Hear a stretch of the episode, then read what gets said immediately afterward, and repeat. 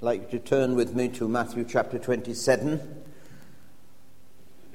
And in verse 42 we read, He saved others, they said, but he cannot save himself. He is the King of Israel.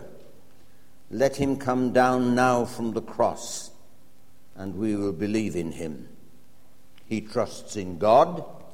Let God rescue him now if he wants him, for he said, I am the Son of God. Some of you may have heard me tell of a lady who had taken over the leadership of a women's meeting and was thinking aloud about preparing for the uh, Ladies' Fellowship carol service. And she said, What shall I talk to the ladies about? Only to hear her little daughter say, Why don't you tell them about Jesus? That was over 40 years ago. But it still provokes me to ask, why are we so reluctant to talk openly and directly about Jesus? Why don't we preach more directly about him? As we saw this morning, Paul was determined to know nothing among men save Jesus Christ and Him crucified. And the Lord Jesus said, I, if I be lifted up, will draw all men to myself. Many would say that has reference only to the cross. Others would suggest that whenever we exalt the Lord Jesus Christ, he draws men and women to him. I was recently at a Thanksgiving service for a retired pastor and preacher, one who loved the Lord and His Word and His people, one who believed the doctrines of grace and the Spirit's anointing. The service was led by a very close friend of over 50 years, a man who had been his best man at the wedding. In fact, they had a pact between them that whoever died first, the other one would take the funeral. The preacher was also a close friend. They had come to know each other when they first entered the ministry, when they entered a region where there were very few evangelical Christians and things were very difficult for them. And they met each other and became lifelong friends. They spoke so well and knowingly of their friend, giving glory to God and exalting the Lord Jesus Christ, the Savior. We heard the testimony of friends in a different context, a rather brash young man visiting Amish or Amish country, depending on how you spell it, asked one of the older Amish men, Sir, are you a Christian? And it said that the old man paused for a while and then took a pencil and paper out of his pocket and made a list of local tradespeople and officials and gave it to the young man, saying, Ask them whether they think I am a Christian.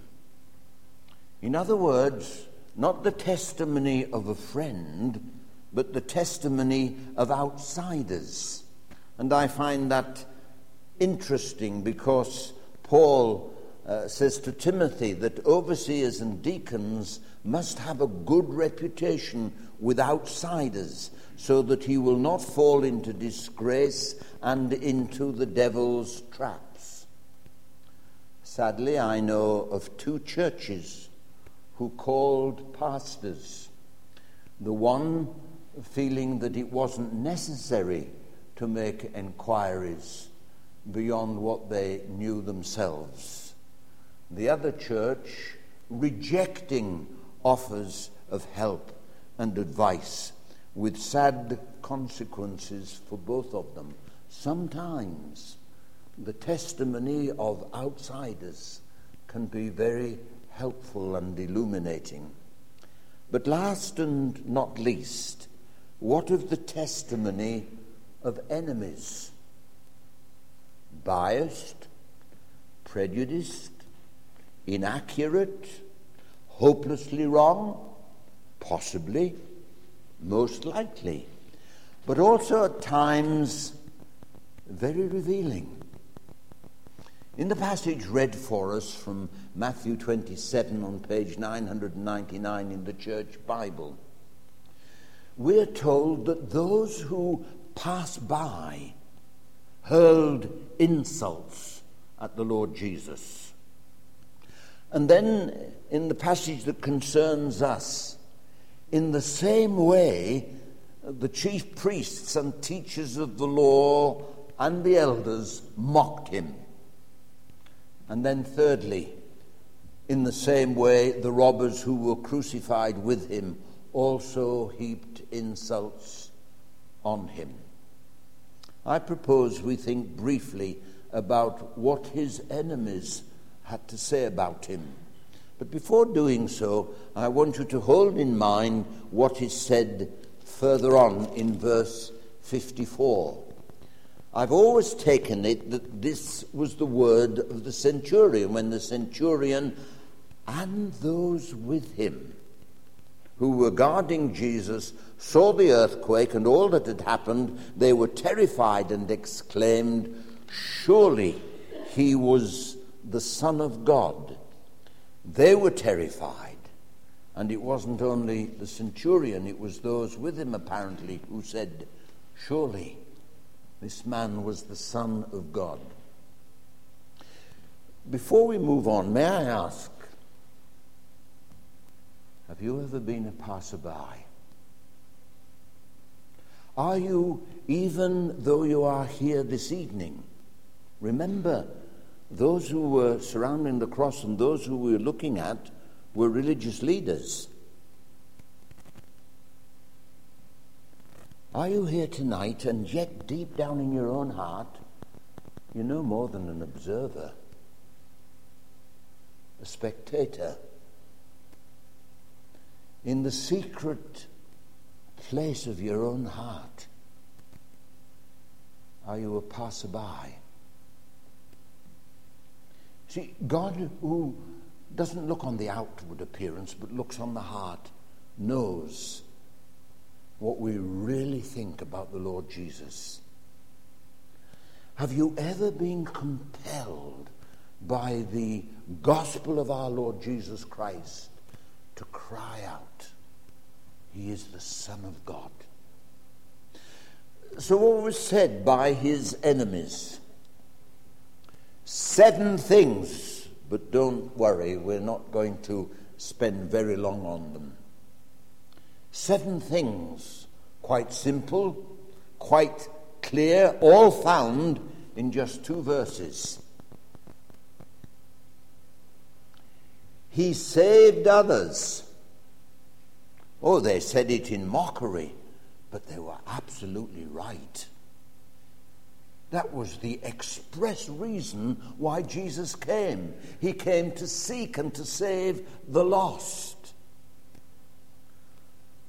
What a, a, a simple number of words. For the Son of Man came to seek and to save what was lost. What a mission. When Peter was walking on the water and began to sink, he cried, Lord, save me. When the storm swept over the lake, and over the boat in which Jesus and the disciples were crossing the Sea of Galilee. The disciples woke Jesus, who was sleeping, saying, Lord, save us. But his teaching revealed that he comes to do more than save men and women and boys and girls physically.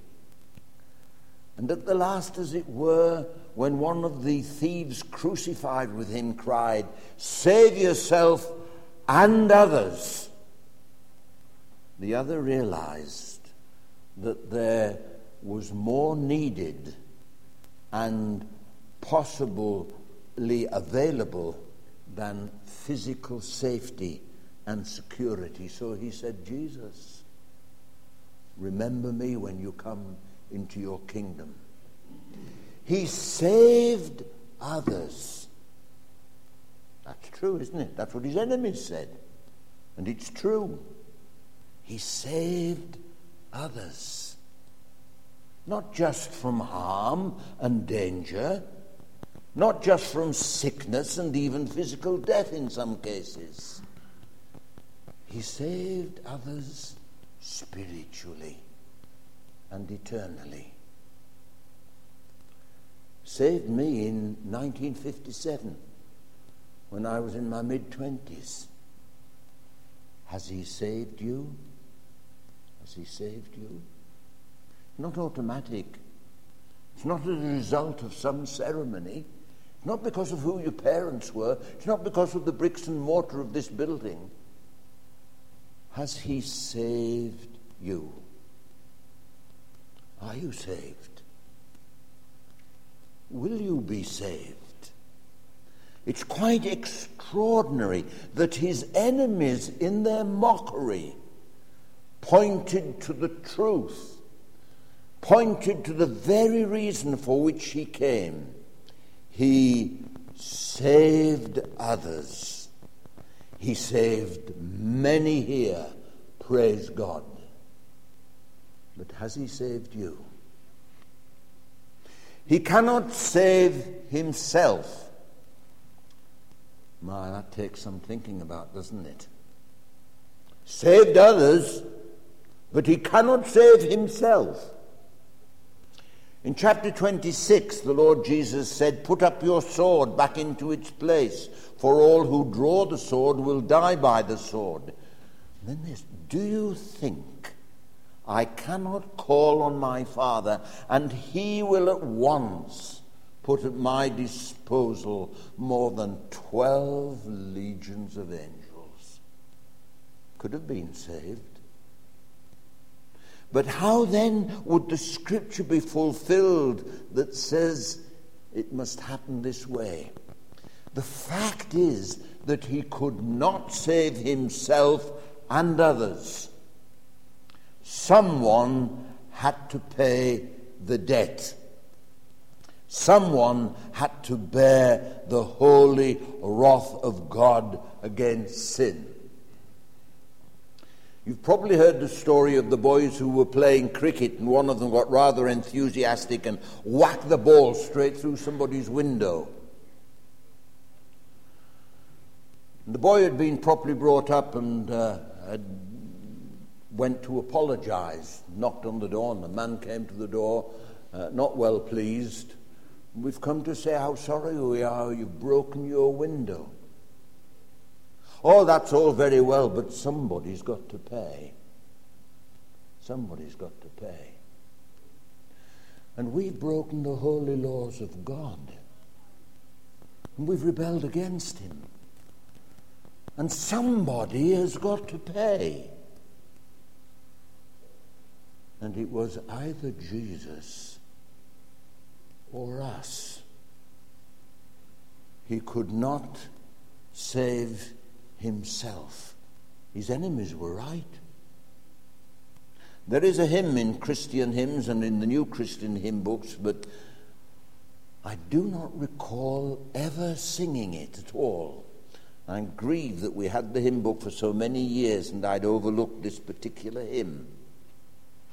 Himself he could not save.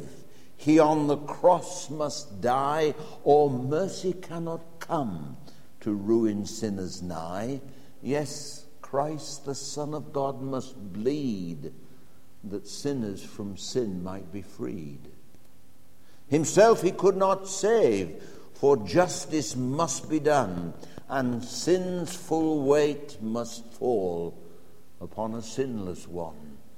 For nothing less can God accept in payment of the fearful debt. Himself he could not save, for he the surety stood for all who now rely upon his precious blood. He bore the penalty of guilt when on the cross his blood was spilled. Himself he could not save, yet now a Saviour he. Come, sinner, to him come. He waits to welcome thee. Believe in him, and thou shalt prove his saving power, his deathless love. Himself he could not save.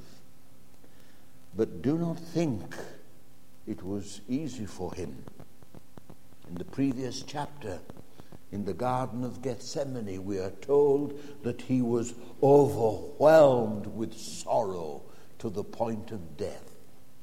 Three times he prayed, Father, if it be possible, let this cup pass from me. Three times he submitted to the Father's will. Himself, he could not save. He is the King of Israel. True. Pilate recognized it. He had asked Jesus, Are you the King of the Jews? Yes, it is as you say, Jesus replied. He had been silent. But when he was asked this direct question, it is as you say. Having heard that, Pilate had a notice prepared and fastened to the cross. It read, Jesus of Nazareth, the King of the Jews. And many read the sign. The chief priests protested to Pilate Do not write the King of the Jews, but that this man claimed to be the King of the Jews. Can you see what they were saying? Pilate answered, What I have written, I have written.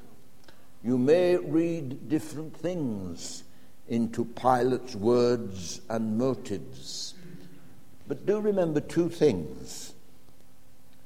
The statement stood. Pilate gave way to the clamor of the people to crucify Jesus.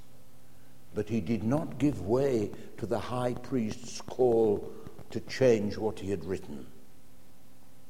And Pilate had been in the presence of the Lord Jesus.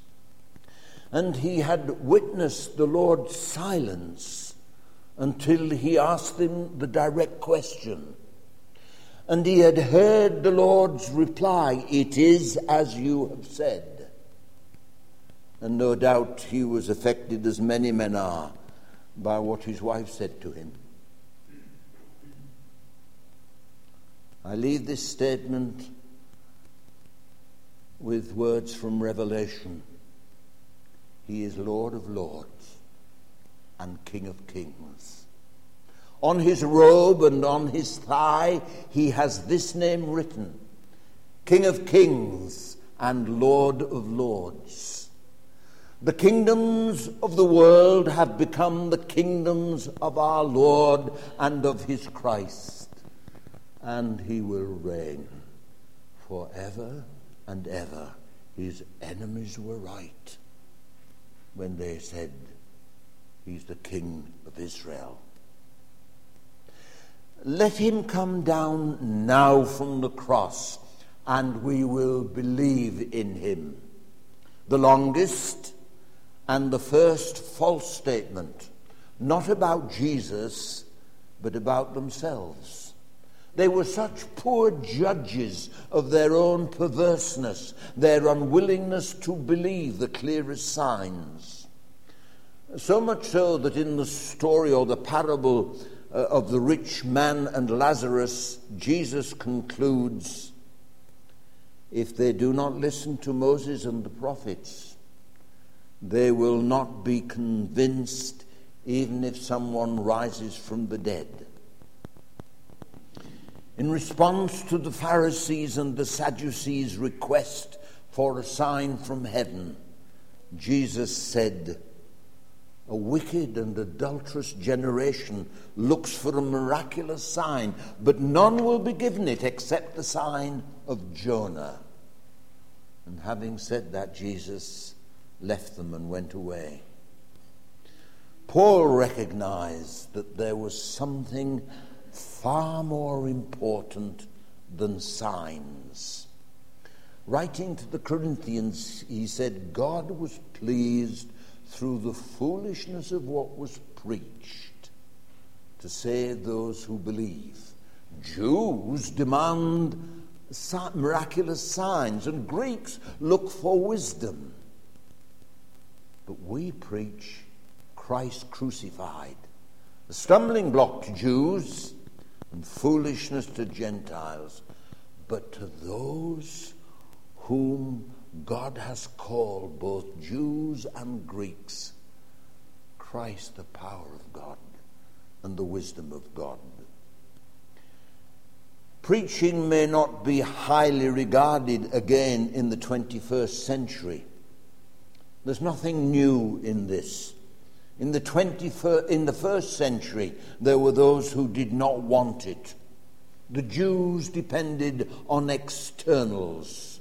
The philosophers depended on human wisdom and did not want the preaching of the cross. But there were those both of Jews and Gentiles, male and female, young and old, who heard the preached word, received it believed it and responded to it, were convicted and were converted and saved. For faith comes by hearing, not by signs, and hearing by the word of God. Paul spells it out very powerfully when writing to the Christians in Rome. This is what he says The wrath of God is being revealed from heaven against all the godlessness and wickedness of men who suppress the truth by their own wickedness, since what may be known about God is plain to them, because God has made it plain to them. For since the creation of the world, God's invisible qualities, eternal power, and divine nature have been clearly seen, being understood from what has been made, so that men are without excuse we must move on.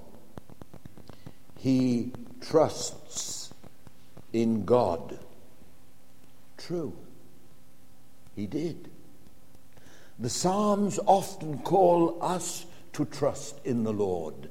And in the New Testament, we read of those who come to trust in Christ and in God, but none manifest trust in God more clearly and more powerfully than the Lord Jesus. We've already touched upon his submission to the Father in the Garden of Gethsemane.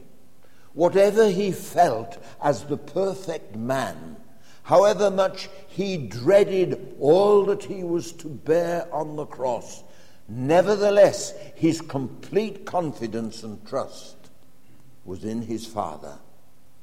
Father, if it be possible, may this cup be taken from me. Yet not as I will, but as you will. And again, my Father, if it is not possible for this cup to be taken away unless I drink it, may your will be done. What an expression of trust and confidence. But there's a greater manifestation of trust to come in his extremity, he cried out, My God, my God, why have you forsaken me? Do you remember Job's expression of trust? Though he slay me, yet will I trust him. How much more so Jesus? who is so much nearer to death than Job was when he expressed his trust. And still, we haven't reached the ultimate expression of trust for having cried, It is finished. He called out with a loud voice, Father, into your hands I commend my spirit. not into the scales of justice, not on the basis of deeds done or ceremonies undergone, though in his case they were significant. Simply in complete trust in God, in his Father. Not primarily the Creator, but the one with whom he was in such a relationship. Father.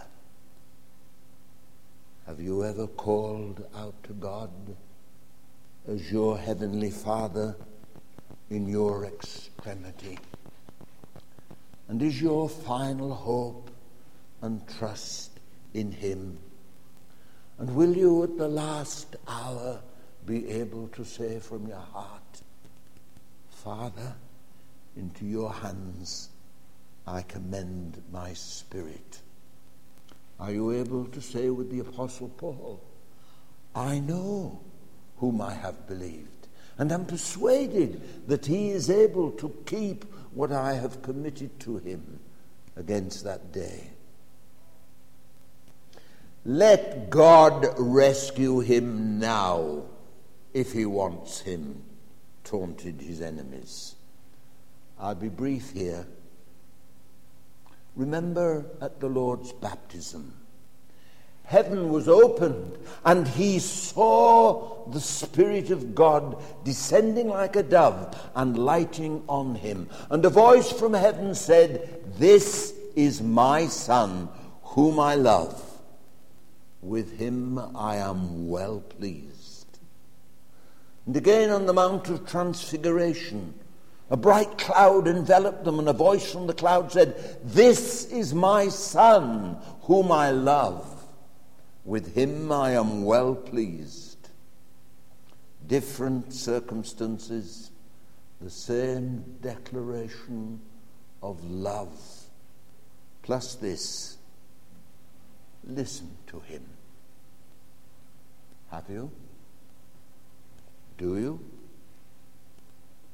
Will you? His enemies said, Let him rescue him now. Their problem was, among other things, that their timing was not God's timing. In the book of Acts, uh, we read, Men of Israel, listen to this. Jesus of Nazareth was a man accredited by God to you by miracles, wonders, and signs which God did among you through him, as you yourselves know. This man was handed over to you by God's set purpose and foreknowledge, and you, with the help of wicked men, put him to death by nailing him to a cross. But God raised him from the dead freeing him from the agony of death because it was impossible for death to keep its hold on him. God would not abandon him to the grave, nor let his Holy One see decay. Goes on to speak of the resurrection of the Lord Jesus Christ. Therefore, let all Israel be assured of this God has made this Jesus, whom you crucified, both Lord and Christ. God did rescue him. God raised him from the grave.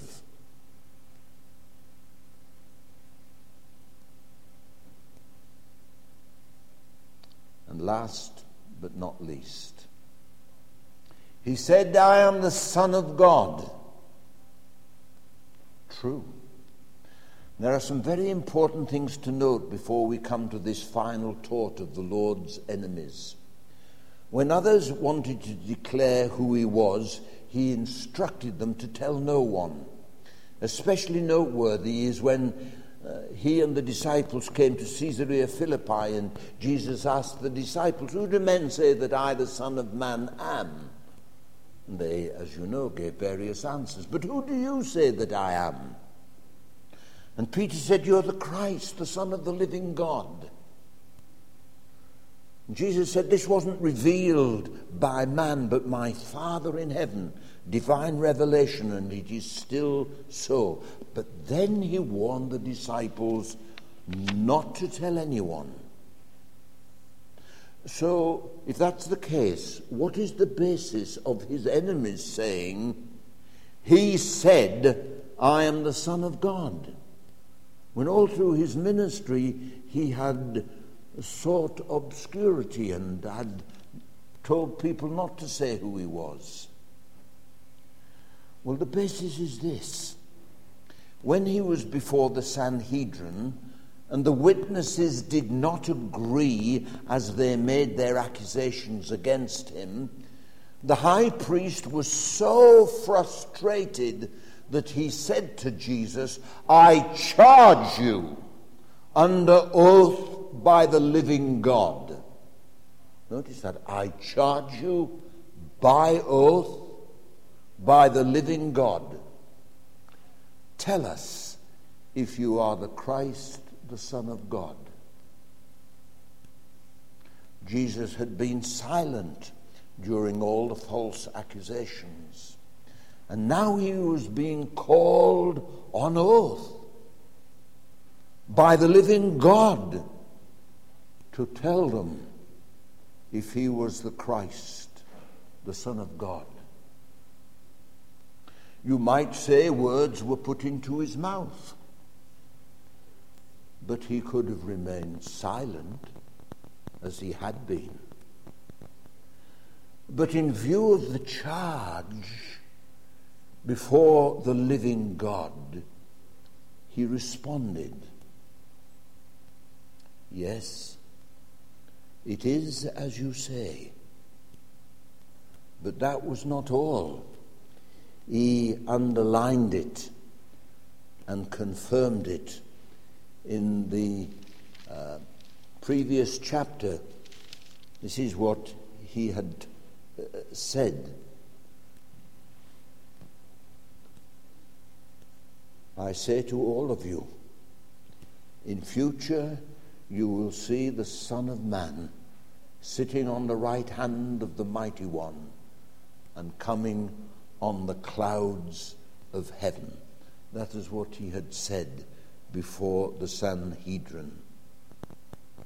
We know how the high priest responded. He rent his clothes and said, This man is deserving of death.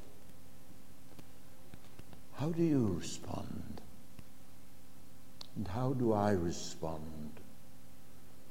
to the accusation of his enemies, possibly, but to his own claim to be the Son of God.